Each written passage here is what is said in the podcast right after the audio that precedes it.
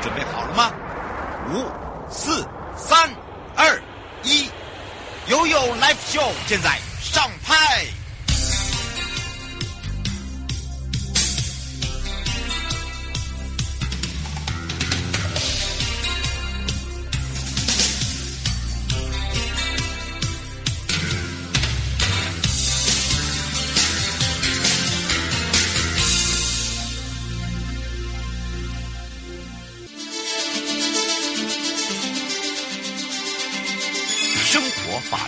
Go Go Go！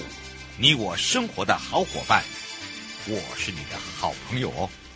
我是你的好朋友瑶瑶，再一次回到了 You Live Show FM 零四点一正声广播电台，陪同大家。好的，当然呢，回到了生活法律生活法庭，今天又回到了台北地检蔡佩珊检官时间喽，要开放零二三七二九二零，今天要来聊聊的哦，最近哦，大家会发现那个为什么为什么这个钱哦越来越薄啦啊？到底要怎么投资啦？听到笑声了哈，让钱这个。全省各地的好朋友，然后收音机旁的朋友，包含了我们网络上的朋友啊，内地的朋友，我们一起来看，想投资又害怕，哎呦，该怎么办呢？啊？哎，是投资，到最后会不会怎么会是是是什么吸金？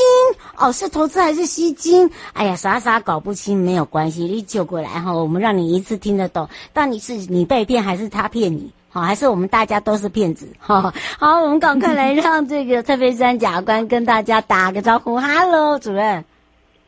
Hello，瑶瑶，还有线上的听众朋友，大家好，我是台北地检署检察官蔡佩珊。是，今天我们要聊到这个，常常在讲到哈，这个钱越来越薄啦，然后放在这个银行好像利息也不够啦，哈，这也怎么怎么办呐？嗯、要买国外基金哦，这个好像也不放心啊，黄金，哎呦跌呀、啊。哎呀，那那那那到底有没有、嗯、有没有比较好的啊、获利啊？啊，好的获利，哎哎，怎么我变成是吸金的人啊？对对对，我们今天这个哦，可能是很多这婆婆妈妈这个菜篮族大家的一个大问题哦。我们来请教一下检察官，为什么今天想要聊这个话题？嗯嗯、呃，其实啊，现在最近大家不知道有没有发现，说有常会接到一些讯息，或者是看脸书啊、网站啊，嗯、对简讯。都会提到说啊，有一个好的获利、好的投资啊，然后要大家说服大家进场哦。但是其实要小心哦。嗯，以目前的银行的定存利率来讲，其实都只有百，都只有一趴嘛，对不对？对。那活期利率更低哦，大概只有零点二五哦。那就会有人说，哎，那我们可以去投资国外的基金啊、黄金跟期货啊，嗯、而且不止可以保本，还比银行高出好多倍的利息，是真的让人超心动。嗯。可是啊，大家要留留意一件事情哦。就是如果要投资的是国外的基金或者是国外的期货，它一定是要经过特别的我们核准的，我们国家核准的一些期货交易商或者是证券公司才可以进行国外的相关基金还有期货的买卖。如果这个呃，这个证证交所，呃，就是这个证券公司或者是期货公司，它并没有经过政府机关主管机关的核准哦，它是不可以从事这样的行为的。这是最重要的一件事情，大家要先知道。嗯，那是。那有一些有一些人为了想要呃诱使大家去投资，他就会用保本的方式来做一些那个。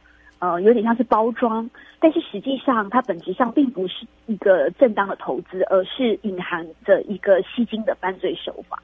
嗯，那简单来讲呢，就是哪一些状况有可能是吸金呢？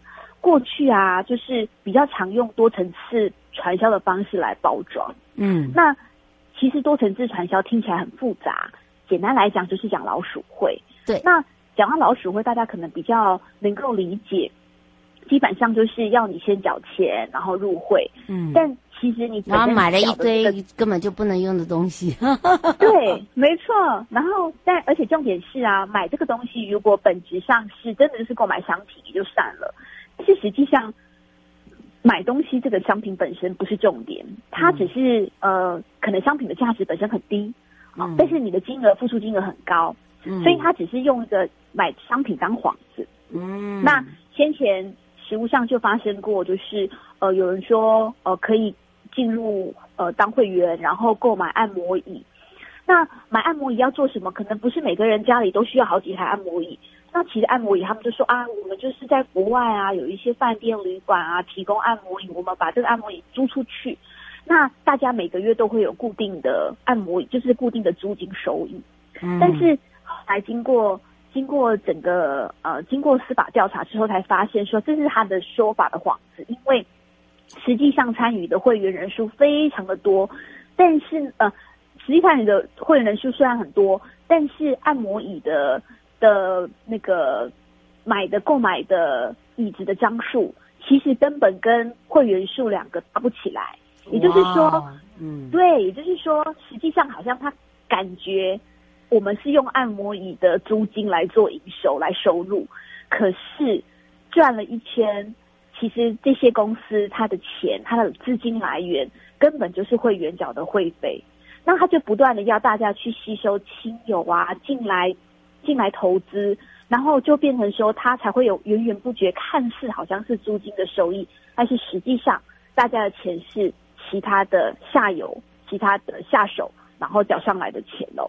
嗯，那甚至是最近期哈、啊、比较常发现的是用高报酬、高利率来吸引民众投资，嗯、然后或者是他会包装成它是一个保本型的金融商品。嗯，那刚刚有提到说。一般银行的定存年利率只有百分之一嘛，哈，对，然后他就可以说，如果你投资海外的期货跟基金，可以高达百分之四到百分之八的月息，是月息哦。那如果是百分之四十八的月息，代表它的年利率是高达百分之四十八到九十六，因为这很可怕哎。嗯，对，他就说他可以保本。那呃，一开始当然，现在我觉得现在有些民众也有点警觉心。因为一开始他可能会觉得有点疑虑嘛，就想说好，那不然我就先投资一个单位，大概十万、二十万，尝试看看。嗯，就投进去发现说，哎，真的每个月固定都会有都会有利息哦，然后就开始借钱啊，然后大笔的投入，甚至还招揽一些亲友，完了那就上当了。为什么呢？因为其实一开始好像大家会觉得拿到好处，但这个就是吸金集团要让各位去尝到的甜头，我们必须要回。从头回过一个一个想法来看哦，如果今天它是一个高获利的投资，嗯嗯、它势必伴随着高风险，对不对？嗯、对。所以既然他已经说他又他一定可以保证获利，还可以保证保本，老实说，只要投资就有风险，这样子的说法本身，大家就应该存疑。那那可能就会有民众说，可是一开始 我确实有拿到这些利益、这些利息啊，嗯。啊，这些利息啊，其实就是，呃，不断不断加入的会员给的现金而来的。嗯、是。那到最后，等到可能一两年过去，两三年过去，再也无法撑住这些会员给的每个月利息之后，通常首谋就是可能新兴集团的主要干部，他们就会卷款而逃。嗯。那这时候大家就得不偿失。嗯，是侯先生想请教一下哦，就是说，呃，我们在台湾有很多这种所谓的多层次传销，不管是呃健康食品啊，或者是呃这个医疗用品啊，都是很多哦、呃。然后呢，这个呃上中下线呢，也是也也真的有赚到钱，可是到最后都常常会有一个倒闭的现象。他说，这个国家没法管吗？哦，这当然是有法律可以管的。其实这个法律可能大家比较陌生哦。那刚刚提，刚刚洪先生提到的多层次传销，其实呢，它就是跟多层次传销管理法本身呃有关联哦。那什么意思呢？多层次管传销管理法第十八条，它其实有提到说，多层次的传销事业，它必须要使传销商的收入来源以合理的市价推广，还有销售商品或服务为主，嗯，不得以。介绍他人参加为主要的收入来源。好，讲白话一点，那什么意思呢？简单来讲，如果今天他卖的真的是他的商品，卖的是他的服务，那没有问题。可是如果他的目的，商品跟服务本身只是表面上，好，就像我刚刚讲的，那些商品本身价值很低，可是要大家投入高的资金，那就隐含着，其实这些公司它的呃，或者是传销业者他们的收入来源。是由其他会员缴交的会费，也就是参加人缴交的费用作为主要的收入来源，嗯，这就会违反多层次传销的管理法。嗯，那违反这个管理法有什么效果呢？依照同同样的多层次传销管理法第二十九条第一项的规定，它可以处七年以下有期徒刑，还可以并科新台币一亿元以下的罚金哦。嗯，所以哦，这个请大家特别注意一下。朱小姐想请教一下说，说、嗯、那如果说呃，以这样的一个传销，他知道已经有很多人被骗了，他想要做检举人的话，嗯、有检举奖金吗？呃，多层次传销这个部分呢，检举奖金可能他没有像那个。呃、我们会选择那么多，对，嗯、他说这样子，呃，用匿名可以吧？匿名啊，这是没有问题的。就是如果他是呃担心自己的姓名会被曝光，那如果符合相关的规定，例如说证人保护法啊，或者是一些呃保密的条款，那加上说现在的个人资料保护法也有一些规定，那。基本上，如果他是担心说自己之后会遭到报复，那其实用匿名检举的方式，或者是具名检举，希望检察机关或警察机关可以保保密他的身份。然后，如果符合证人保护法的规定，那检察官这边也可以做证人保护法的一些保密方式的处理哦。嗯，所以最后呢，要提醒大家有没有这个要注意的地方，不小心触法的地方，来请教一下检察官了。嗯，是。呃，要怎么样小心不触法呢？